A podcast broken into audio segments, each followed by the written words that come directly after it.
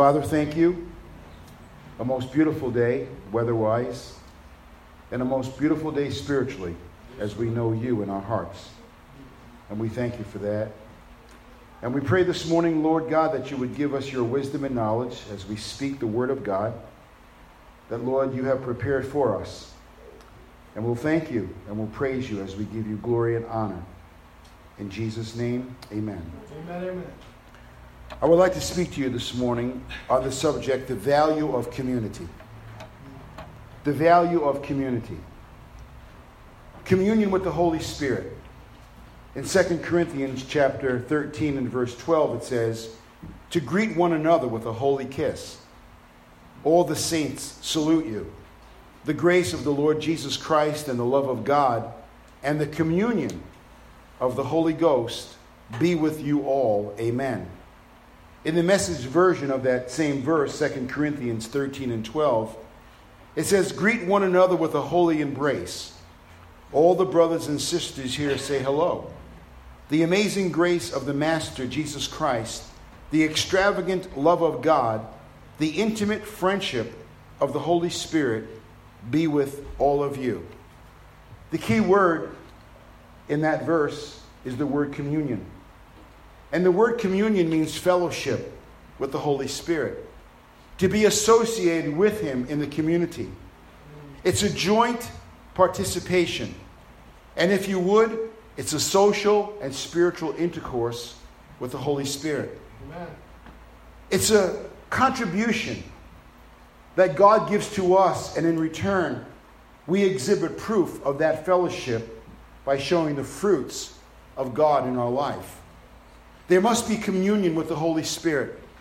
I think one of the greatest tragedies in the church today is, is that people really don't know the Holy Spirit.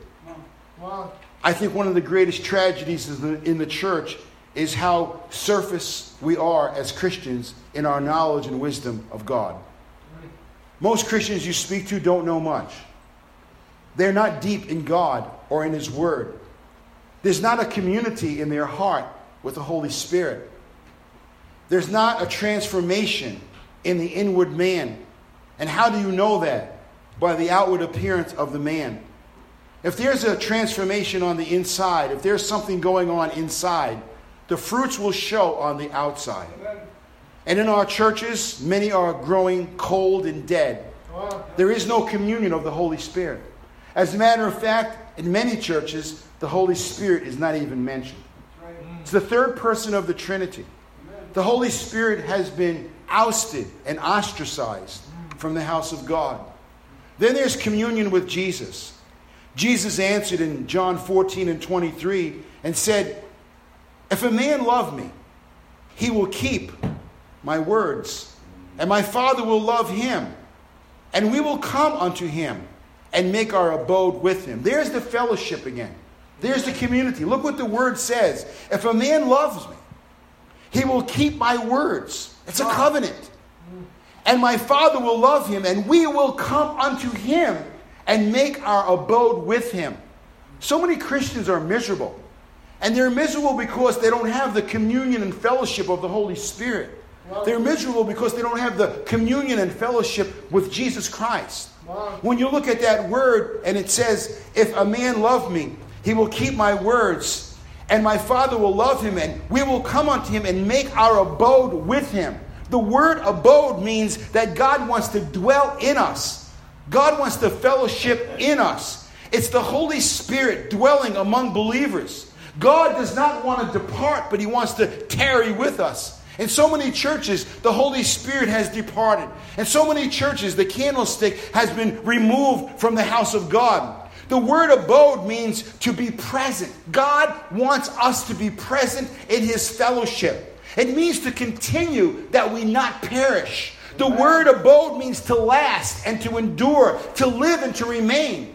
And when the enemy comes against us, when we're abiding in Christ, he can't touch us in the name of Jesus because we will not want have to have a desire to sin, but we will want to have a desire to have communion with the Holy Spirit and fellowship with God.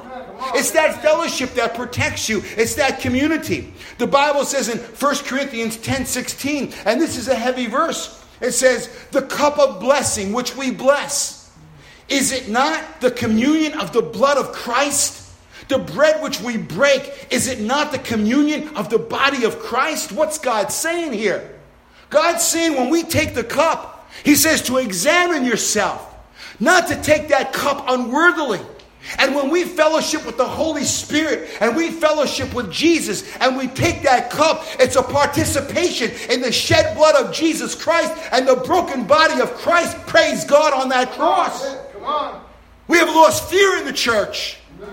We have lost fear among Christians. The Bible says in 2 Corinthians 13 14, the grace of the Lord Jesus Christ and the love of God and the communion of the Holy Ghost be with you all. Amen. What's that saying? Father, Son, and Holy Spirit. That communion again means fellowship, association, community, joint participation. It means intimacy. It means that the, it's, a, it's a pledge of fellowship. It's exhibiting proof of that fellowship that we have community with the Father, Son, and Holy Spirit. Come on. How can we take the cup and go out and sin willfully? How can we take the cup and not be courteous to even our fellow brothers and sisters where the Holy Spirit says to and greet and greet one another with a holy embrace? There's a disconnect. There's a disconnect when we're not in fellowship with the Trinity. And when you're not in fellowship with the Trinity, there's a disconnect among brothers and sisters in the Lord. There's a disconnect. There's not an intimacy. There's not a, a fellowship. The Bible says that we must have communion with God in Exodus chapter 25 and verse 22. And this must have been a frightening situation for Moses. And he says, And there I will meet with thee, and I will commune with thee from above the mercy seat, from between the two cherubims which are upon the ark of the testimony, of all the things which I will give thee in commandment unto the children of Israel. God wants to commune with Moses.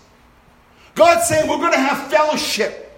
There's going to be a participation. There's going to be an intimacy. There's going to be a spiritual intercourse between God and man. What does it mean to commune in this verse? God was saying to Moses, My son, I want to speak with you.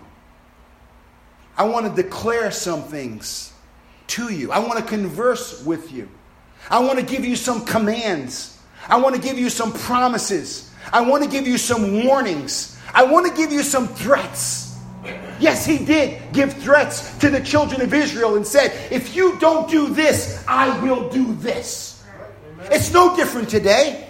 Some people think the gospel has changed. Christ is the same yesterday, today, and forever. It's not changed. He's saying to Moses, He's saying, Listen, I want to lead you. And I want to put the enemy to flight in your life. What's he saying to Moses? He's saying to Moses this these are different things that God wants to speak to us about things in our reference with our walk with Christ. He wants to speak what? Declarations, commands. He wants to speak warnings and threatenings. He wants to sing, praise God to us as we sing back to Him. It's called fellowship, it's called intimacy. Having a relationship with Christ is like having an intimacy with your wife. Husbands, love your wives even as Christ loved the church. Marriage is supposed to be typical of our relationship with the Trinity. A marriage is supposed to be typical of our relationship with the Trinity. But when we have a disconnect in marriage between man and woman, there is no fellowship with the Trinity in that situation. There's a disconnect. And you can't be blessed. It's impossible to be blessed when there's a disconnect. God will not hear the prayers of a man who does not love his wife. The Bible says that. A curse will come upon us. The Bible says to cherish the wife of your youth. Cherish her. How can we, when we don't have fellowship with that Holy Spirit and with God, the Bible says in the book of Matthew, to bring it into the New Testament place, it says, But thou, that's you, When thou prayest, enter into thy closet. And when thou hast shut thy door, pray to the Father which is in secret. And the Father which seeth in secret shall reward thee openly. You know what God is saying? He's saying the same thing that God said to Moses in the book of Exodus. He's saying the same thing to you. I want to talk to you. I want to give you some commands. I want to give you some declarations. I want to give you some warnings. I want to give you some threats. This is what God is saying. He's saying this to the church. Amen. What's he saying? Get in your closet. You know what the word closet means in Greek? It means a storage chamber. It means a dispenser or distributor. I'll explain. It's a storeroom. It's a chamber, especially in an inner chamber. It's a secret room. You know what God's saying? Shut yourself in. I want to talk to you. Shut yourself in in the last day. The Trinity wants to meet with you. Shut yourself in. I'm going to come, praise God, and I'm going to abide in you. And if you abide in me, I will give you direction. I will give you intimacy. I will give you fellowship. And there will be a joint participation Amen. in our relationship. There's a disconnect among Christians because people are refusing to grow and to grow up. There's a disconnect because people are not allowing God to transform the inner man. It's an outward expression. When the inner man is transformed, the outward expression will show love and kindness and respect. It will show fruits of the Spirit. The Bible says, You shall know them by their fruits. And when the fruits are not produced, it's an indication when you discern the spirit and motive of a person that they are not really connected with the Trinity God the Father, God the Son, and God the Holy Spirit. And there's no one speaking to them because they're not in the prayer closet. So, what does God do? He brings a preacher. What? He brings a preacher. He brings a prophet. He brings a man of God. He brings a watchman. To do what? To share with the people reconciliation. Communion with God is based on a few things. Listen here. It's based on number 1, reconciliation.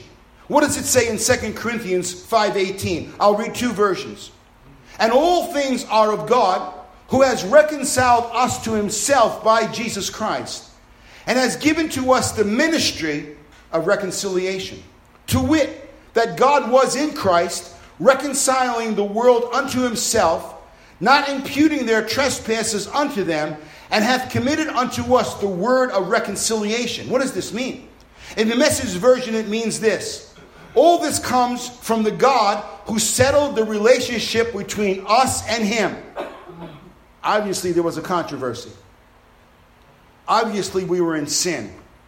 And the Bible says that God, who settled the relationship between us and him, and then called us to settle our relationships with each other, God put the world square with Himself through the Messiah, giving the world a fresh start by offering forgiveness of sins. God has given us the task of telling everyone what He's doing.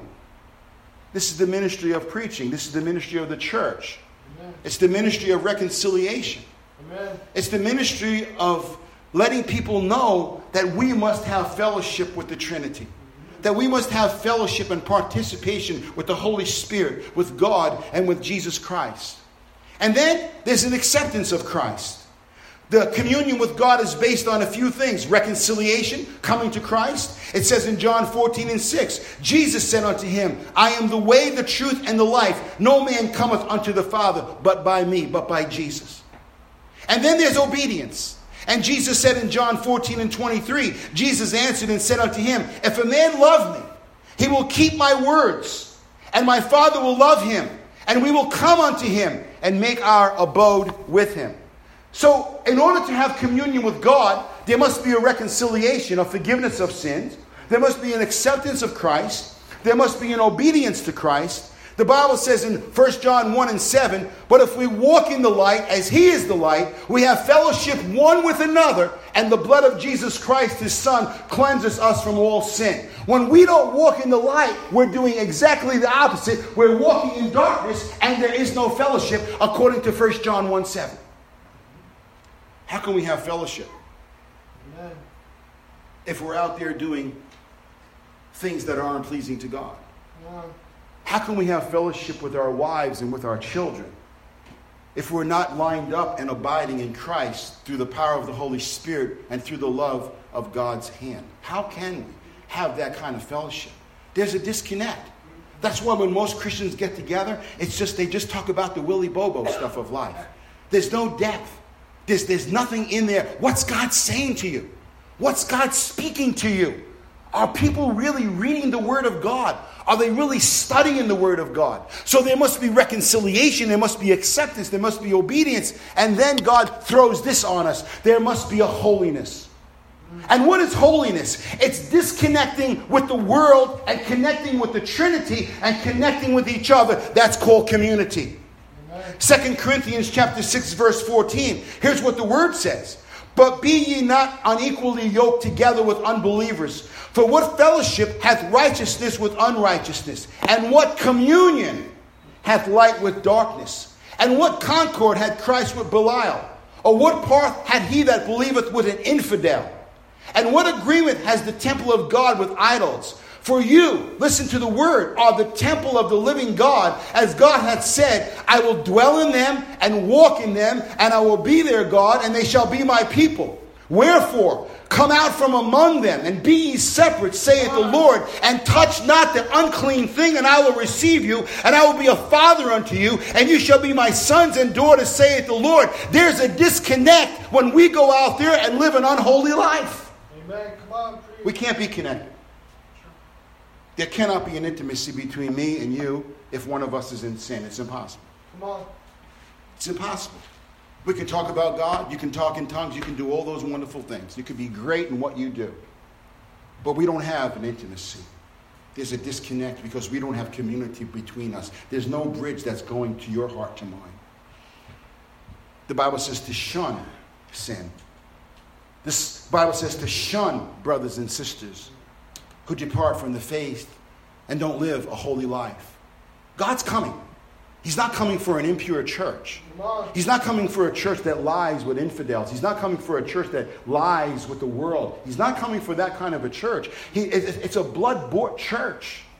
He purchased it with his blood, with his body that was broken, that was tortured, that was humiliated and embarrassed before the world, before his mother, before the one that gave birth through the birth canal, the, the, the, his brothers and, and his uh, disciples and his apostles. How can I not want to please him? How can I not want to have fear about what sin will do to me? And in turn, what it would do to my wife or to my family or to my grandchildren or to my friends or to my church that I pastor. Here's a question Are we really surrendering to the Holy Spirit? Are we so busy in life? Are we so busy doing what we're doing? Are we so busy building our careers? Are we so busy building our egos and thinking who we are? The question the Lord posed to me is this Are we connecting with each other? We can't if there's sin in our lives. We can't if you're not hooked up to the Trinity and connected. Are we making a positive difference in each other's life? If the answer is yes, then what exactly are we doing to accomplish this difference? I want to read that again to you. Are we connecting with each other? Are we making a positive difference? A positive difference. Not an adverse difference, not a hateful dis- difference, but a positive difference in each other's life. If the answer is yes, that we are doing that, then what exactly are we doing to accomplish this, dif- this difference? And if the answer is no, then what exactly are we not doing to accomplish this difference? It's two questions that God wants us to answer. There's no way that I can give you positive spiritual fellowship if I'm not in commune with the Holy Spirit and with God and with Jesus. If I don't allow God to speak to me and entrust to me his words, I can't give you anything. I can only bring you as far as I go with the Lord. Amen. If I only go to page one, all I can do is bring you to page one. We can talk, you can impress me, you can tell me how great you are, but guess what? God's Spirit can discern in a minute where someone is in the Trinity. Listen to what I'm saying. The Bible talks to us about getting help and keeping us on the spiritual track. That's why God had preachers. That's why God had apostles and prophets. That's why God raised up people in the church to be watchmen. And I looked at this verse and I said, Lord, it's pretty, pretty plain about what you're saying to the church in America. Amen. How do we keep people on track? Well, we keep people on track by preaching the word of God. 2 Timothy chapter 4 verse 2 says this. It says preach the word. Preach the word. Be instant in season and out of season. Reprove, rebuke, and exalt with all long suffering and doctrine. What does this word reprove mean? I want you to follow this closely because this is the epitome of the sermon this morning. God wants to get our churches in America on track. And I know that this sermon will go out to different people. And I want people to hear what God's saying through His Word. I'm not preaching to you Time Magazine or Newsweek. I'm not giving you some motivated speech here, some inspiring oracle here. I'm giving you the Word of God. And the Word of God says this the word reprove means to rebuke or do what? Convince. Rebuke is not an easy word. The Bible says the word reprove means to show someone their fault. Mm. It means to convict. It means generally with a suggestion of shame of the person convicted. This is what preaching does. By conviction, to bring that person to the light. The word reprove means to expose. Now, let me stop here for a moment. And I've seen this many, many times in 45 years of ministry. When we don't confess our sins, God will air it out to the congregation what we keep in secret. It's better to go to God and have a true experience with Jesus,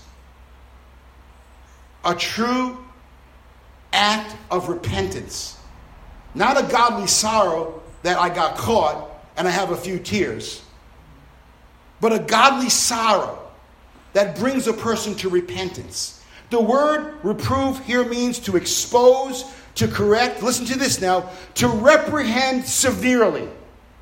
Wow. It means to chide, to admonish, to call the person to account, to show one his fault, and to demand an explanation. We don't really practice church discipline anymore. Come on, preach.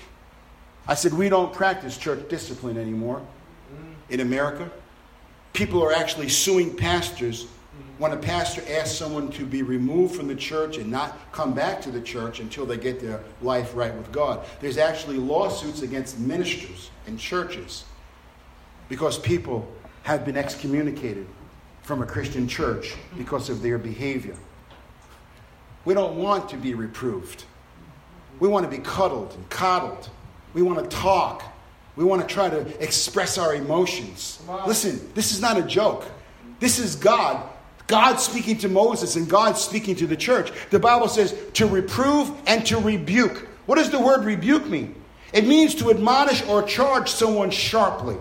It means to straightly charge someone. It means to censor severely. It means the rebuke may be heated or it may be not. It means rebuke with sufficient cause and also effectually, so as to bring the one rebuked to a confession or at least a conviction of sin. In other words, it means to convince the person that they're doing something wrong. It's hard to preach.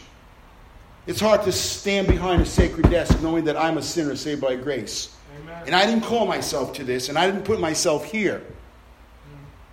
I didn't place myself in the ministry 45 years ago. God did. and I'm going to be judged greater than you, the Bible says, because I'm the teacher. Reprove, rebuke, and exhort. The word exhort means to comfort, to call someone, to summon them, to address them, to support them. Speak to which may be done in the way of exhortation, comfort, to encourage and strengthen by consolation, to exhort and comfort, to instruct and to teach. There's some people that need a reproof. There's some people that need a rebuke. And there's some people that need an encouraging exhortation because they're doing right by God. Come on. We have no fellowship. We have no fellowship if we're outside the Word of God ex cathedra and we're not obeying God in the spirit of holiness. Are you hearing what I'm saying? This is the calamity of the church across America. We like church growth. We like conferences. We like seminars. We bring in motivational speakers. But unless there's a repentance, and if you remember in the Word of God, when John the Baptist came after 400 years of silence, John the Baptist came preaching one message repent, for the kingdom of God is at hand. And if you look at the Word of God, the first sermon that Jesus preached to the church was repent, for the kingdom of God is at hand. Folks, it has not changed. Men have changed from the pulpit. Men have displayed their theatrical performances. Men have given inspired motivational speeches. Nonsense. Repentance is what's missing from the church. The great fear of God. So, how can we help one another? I'm reminded of a story in the Bible concerning Job. And Job went through a great, great crisis. And Job lost everything in one day. But Job bowed down and worshiped God in sackcloth and ashes. But some brothers came to him. How can we help our brothers and sisters keep on track? The Bible says in Job chapter 4, verse 2 If we essay to commune with thee, wilt thou be grieved? But who can withhold himself from speaking? I want to explain this to you. Some friends came to Job, and they knew he was going through a very, very difficult moment. And they said, Job, we want to speak to you. Job, we want to give you some advice. We want to confer with you. We want to give you some counsel. But you know the day we're living in? People look at us and they say, I got this. I'm good. I don't need counsel. But there's something in your spirit that's not lining up. There's something in your spirit that's preventing us to have intimacy. There's something in your spirit that's preventing us from having fellowship. Is it me? If it's me, I'll ask for your forgiveness. But if it's for you, can we speak to you and address the issue? And address it biblically through Christ. What's he saying? Listen to this. In Job chapter 4, verse 1, in the message version, it says this. Then Eliphaz from Teman spoke up. It says this Would you mind if I said something to you? Under the circumstances, it's hard to keep quiet. You yourself have done this plenty of times, spoken words that clarify, encourage those who are about to quit. Your words have put stumbling people on their feet, put fresh hope in people about to collapse. But now you're the one in trouble. You're hurting. You've been hit hard and you're reeling from the blow. But shouldn't your devout life give you confidence now? Shouldn't your exemplary life give you hope? Think. Has a truly innocent person ever ended up on the scrap heap? Do you genuinely, genuinely uh, upright people ever lose out in the end? What's, what's they saying? They're saying a few things here. But the thing that got to me was this. Job was a man that encouraged people, he loved people, he built his community, he shared his wealth. But now he was in trouble. And someone came and asked, Can I invade your space? Can I help keep you on track? Can I come into your sheepfold? But you know what you find in life today? People really don't want friendship outside of Facebook. People don't really want friendship outside of texting. People don't want intimacy and fellowship. We fear that. We fear it. When God says the value of community is important, we're afraid to be exposed. We're afraid to have someone know us. We're afraid, and we front. We're posers. We put on faces. We act like nothing's wrong. Everything is good. Every time I say good morning to someone, they say, I say, how are you doing? Good. It can't be good because I look at your face and my God, you didn't get the message that there's something wrong in your heart because your face would tell me if something was good. Come on. That's right. It's not good among Christians who say they're Christians when they don't fellowship with the Holy Spirit. But they don't take time with God. You see, we're really busy. But you know what I've learned in life as I got older? One skip of a heartbeat, and I'm somewhere else. I said, one skip of a heartbeat. I saw this with my mother 35 congestive heart failures. I saw it with her. One skip of a heartbeat. She ended up in the hospital. We have no fear of God anymore. We don't have great fear. We think we can just go do our thing, say whatever we want, do what we want. And people who sit in the church think, I can go out and sin and I can just say this little prayer It kind of reminds me of a Sunday school teacher, a Sunday school superintendent many years ago in the church who was having an affair with a much younger woman. And every Sunday he would get behind the pulpit and he would discuss Sunday school and dismiss the classes. Everything looked good. But little did the congregation know that he was having an affair, a married man, with a much younger woman. Until the conviction of the Holy Spirit he couldn't take anymore. He couldn't take the conviction because the pastor of that church preached with conviction. He said, I'm here to shine the bow of the church. He said, I'm not here to uncover some 40 year old man with a beard in a crib and uncover him. I'm here not to coddle you, Pastor Garland used to say, but I'm here to preach the word of God. Ask my wife. My Lord, when you were in the altar and that man walked behind you, his feet were like thunder. His feet were like fire. You felt the presence of Almighty God. And when you walked into the Fair Lawn Church of God, my God, you felt the conviction from the pulpit. My God, you wanted to do right by God because you knew a man of God would expose you through the word and through his preaching. He was a straight shooter. And they hated him. And they tried to railroad him and push him out of town. But one thing about Pastor Garland, he was a tall man. He reminded me of Matt Dillon. Gunsmoke looked just like him, tall man. And when the new sheriff came in town, they said, Hey, he preaches too hard. He preaches the word. But guess what the sheriff did?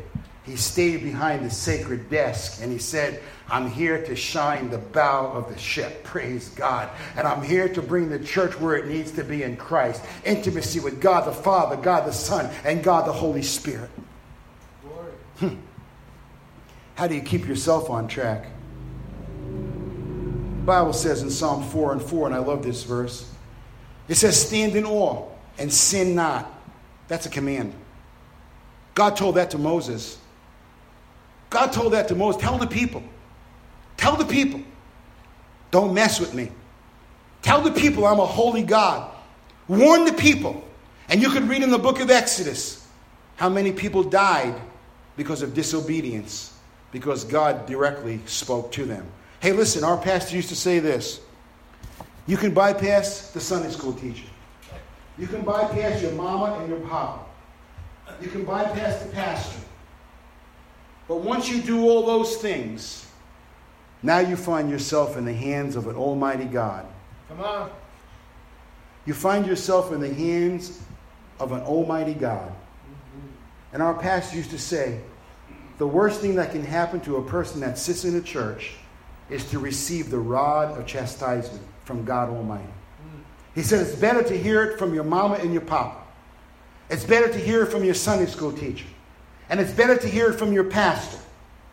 But when you bypass all those avenues of grace and mercy, of warnings, you fall into the hands of an angry God, and He is a consuming fire. Yes, sir. I told you before, and I've told you again, and I will tell you again this morning. When I was in revival with my wife for many years, I used to go to churches, church after church after church, and I used to seek out the old folks. And I used to sit down and ask them, tell me about the old revivals. Tell me about the Oral Roberts meetings. Tell me about the great men of God that came through the church. And I'd sit with them. How many times did a woman of God or a man of God say this to me?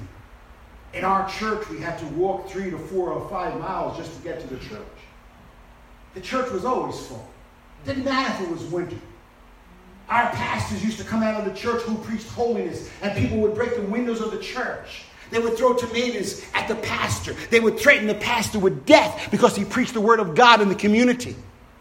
But how many times did those older folks say this to me? They would say, Young man, how many times did this happen in our revivals where God spoke to a man or a woman and the only heat they had in their church was a potbelly stove?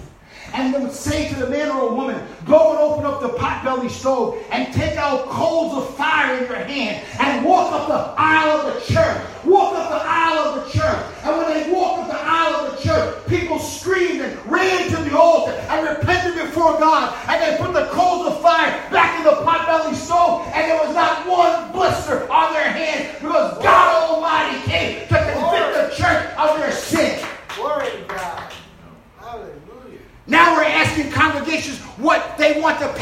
preach. I'm okay, you're okay. No. No, my job is to help people get to heaven. Amen.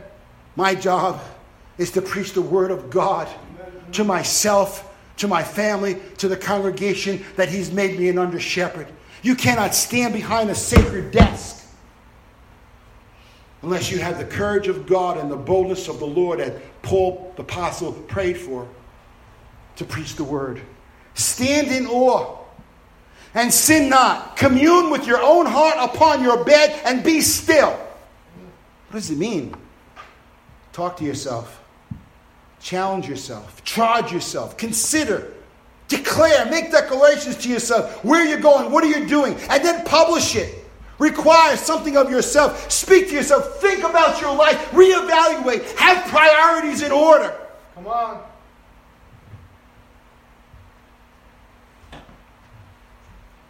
You might not be a leader, but there's someone who is following.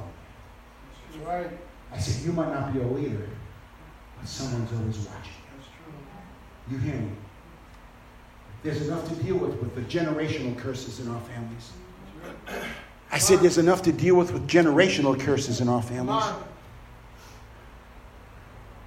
To protect our children and our grandchildren from those generational curses. And I challenge you to look in your family and look at the thread that goes back to your grandpappies all through the line alcohol, drugs, adultery, pornography, gambling. It's a thread. And unless you draw a line in the sand and you tell the devil you are not coming across that bloodline in the name of Jesus, but you can't say that to him unless you're covered by the blood. Amen. You can't say that to him unless you're covered by the power of the Holy Spirit. You can't say that to him unless you have fellowship with the Trinity because he'll march right in the front door Come on. Preach. and he'll plague your child. Mm. Just like you were plagued when you were a kid. I know all about that. I know all about alcohol. I know how it took my nephew's life, my father, my uncles, my brother. It's a thread that ran through our family. And when I got married, I said, God, I can't do this. I've been without a drink for 45 years, and don't tell me God can't keep you. Come on. Don't tell me God can't keep you from temptation. Don't tell me God can't keep you from sin. You can't tell me that on. because it's a choice. And Joshua said, Choose you whom this day you will serve. If you're going to go serve the devil, go serve the devil. But leave your family alone. Come on. Go serve the devil. Go lay with whores. Go lay with idols. Go lay with the world. But leave your family alone. And all across America, we have conferences, we have seminars, we're trying to make people this and that, but we're not addressing the real issues. And the real issues is that we have forgotten God in our churches for the most part in our country. And I'm talking about Pentecostal churches. I'll speak for our own group. We've lost the power. We're like Samson. We're shaking ourselves and there's nothing there. The Bible says in Psalm 77, verse 6, it says, I call to remembrance my song in the night. Do you have a song? You only have a song if you have fellowship with the Trinity. It says, I call to remembrance my song in the night. I commune with my own heart, and my spirit made diligent search. You know what that means, commune? It means I meditate upon my bed. I've got a song, praise God. I ponder, I sing to the Lord. Hallelujah. I study and want to know God. Hallelujah. I talk to God, and I want God to talk to me like God spoke to Moses. You can't do that unless you're connected. Come on. And we don't have fellowship. We don't have fellowship. When you're not connected, or I'm not connected, it's just cordial talk. It's just surface nonsense. What happened here? Who said this? Who did that? What's going on at work? Who won the football game? And that's all wonderful. But iron sharpens iron. And in the last day, you're going to need more than a football score. Come on. I said, in the last day, you're going to need more than Willy, Willy Bobo talk. In the last day, you're going to have to have spiritual inclination and abiding in His presence to help sharpen someone. Let me show you an example. In Luke chapter 24, verse 13, Jesus was just crucified. And behold, two of the disciples went that same day to a village called Emmaus, which was from Jerusalem about three score furlongs. And they talked together of all these things which had happened. And it came to pass that while they communed, look at the word, communed together and reasoned, they're Christians, Jesus himself drew near and went with them. But their eyes were holden that they should not know him. And he said unto them, What manner of communications are these that you have one to another as you walk and are sad? What's Christ saying to these two disciples? Listen, they had communion together, but there was something missing. There was a block. They were Christians. They just came from the crucifixion. And they were walking home. And the Bible says they communed, which means they were in company with each other. They, they had an association. They stayed together. They walked together. They conversed together. And the Bible says, Jesus said, And what manner of communications? What, what are you saying? And they had this discourse with Jesus. And they're basically saying, Don't, don't, don't you know what happened? Aren't you aware that our Christ was crucified on the cross? And Jesus is right there. You see, Jesus could be right there, but not here spiritually. See, people only go so far with Jesus. They get a little nervous when, when you say, why don't you just cross over into, into that deep water? Oh, whoa, no, don't talk to me about that now. Oh, whoa, whoa, well, I'm not going there. But that's a holy roller stuff.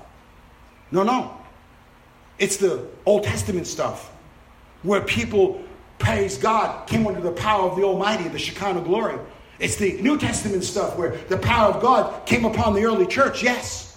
Come on. When Ananias came in and lied to the man of God, they took him out. He dropped dead right in the church. And when Sapphira came in and she lied to the man of God, Peter, and she dropped dead in the church and they took her out, but the church service continued.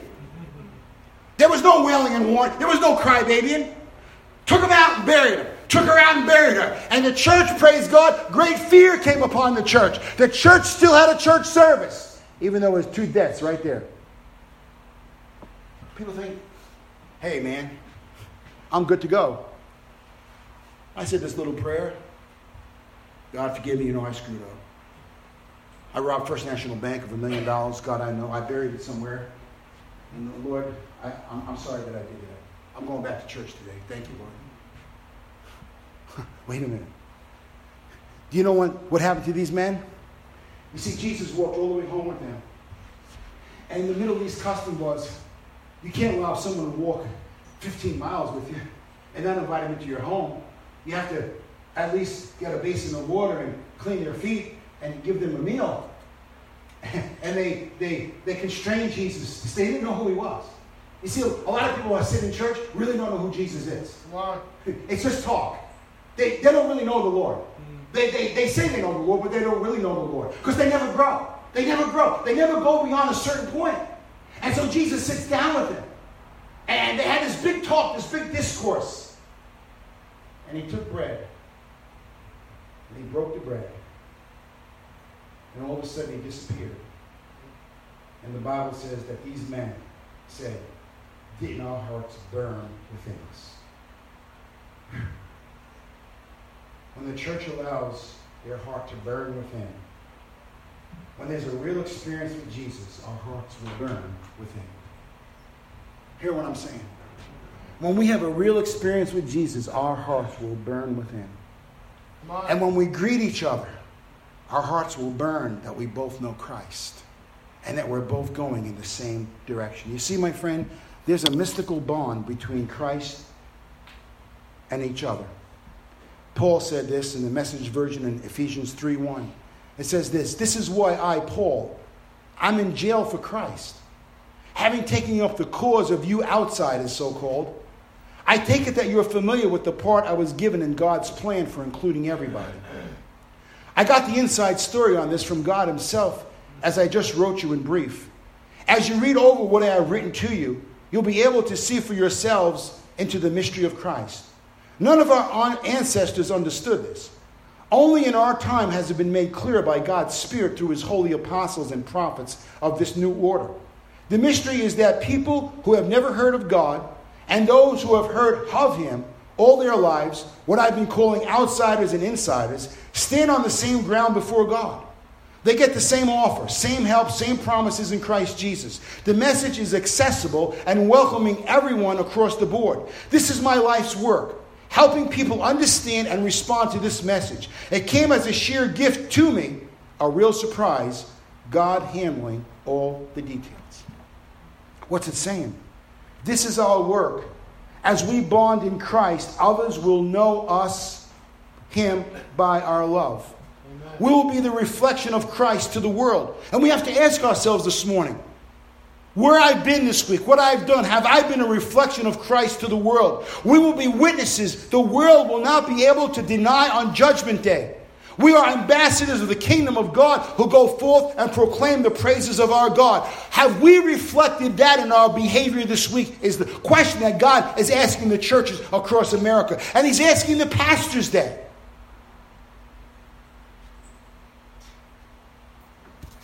You've heard the scandals, priests, sexual violations. It's not just in the Catholic Church, it's in the Protestant Church, it's in the Episcopal Church, it's in the Lutheran Church, it's right behind the pulpit. Men of God, so to speak, they call themselves. We call ourselves men of God, steeped in pornography steeped in affairs, steeped in sexual improprieties. 1,800 ministers a month are leaving the ministry. It's not all because they're preaching the truth, my friend. It's because they've been found out. And God has removed them. He said in Jeremiah 3 that God in the last day would give people pastors, spiritual fathers, to bind up the wounds, to warn the people, to love the people. Because God says, My pastors have become dumb dogs. Read it for yourself in Jeremiah. They've become dumb dogs. We preach prosperity. We preach pie in the sky. We preach all these wonderful motivated talks and all this oracle stuff. But how many preach repentance? for the kingdom of God is at hand. Amen. We don't even talk about the rapture anymore. We don't even talk about the second coming of Christ in our churches. The Bible says in Revelation chapter 3, verse 20, it says, Behold, I stand at the door and knock. If any man hear my voice and open the door, I will come to him and will sup with him and he with me. That's fellowship. I stand. What does that mean? It means Jesus is saying, I'm in your presence. I stand firm, fixed, and established. I am of a steadfast mind. I do not hesitate or waver. I stand safe and sound and ready and prepared, and prepared as I stand by you. I'm knocking on the door. How many doors is Jesus knocking on this morning in the church world? Come on. Do a Google study on how many pastors don't even believe in the death and resurrection of Christ. How many don't believe in the physical resurrection of Christ? How many don't even believe in hell? How many don't even believe in the virgin birth? And they're standing behind pulpits this morning, preaching to people. What are they preaching? What can you possibly preach if you do not believe the fundamental tenets of our faith that Jesus was born of a virgin, died on the cross, and rose again on the third day? What can you possibly preach to people? Come on. And what can we possibly say to people if we're not connected to the Trinity? Let me close by reading this. God gave me some words. This verse in Revelation is saying this He is right there, a fingertip away, the turn of a doorknob. His voice can be heard. His desire is toward me. Solomon 7:10. I am my beloved's, and his desire is toward me. Outside our door, ready to speak, ready to teach. The teacher is ready, but where is the student? The atmosphere is charged with his presence. It explodes with love and wisdom and knowledge. It wants to be received. It cries in the streets. It goes to extremes to be heard. You can smell its fragrance in the air. However, something is required of the potential listener. He must turn toward the voice. He must take hold of the doorknob.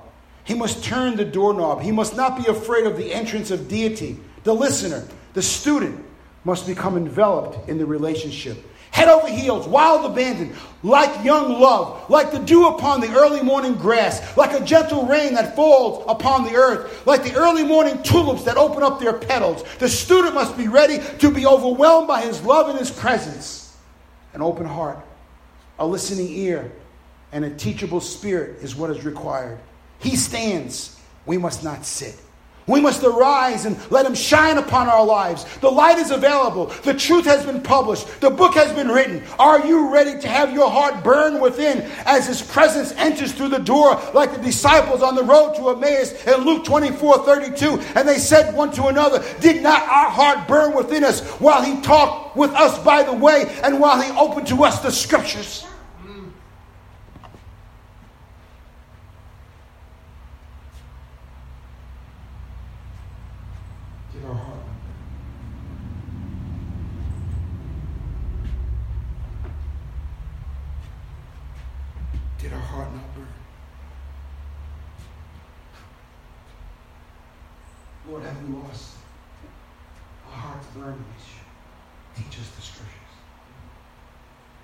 Is it just one and done?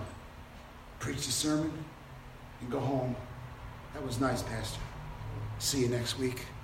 We'll do this again. God is looking for reformation.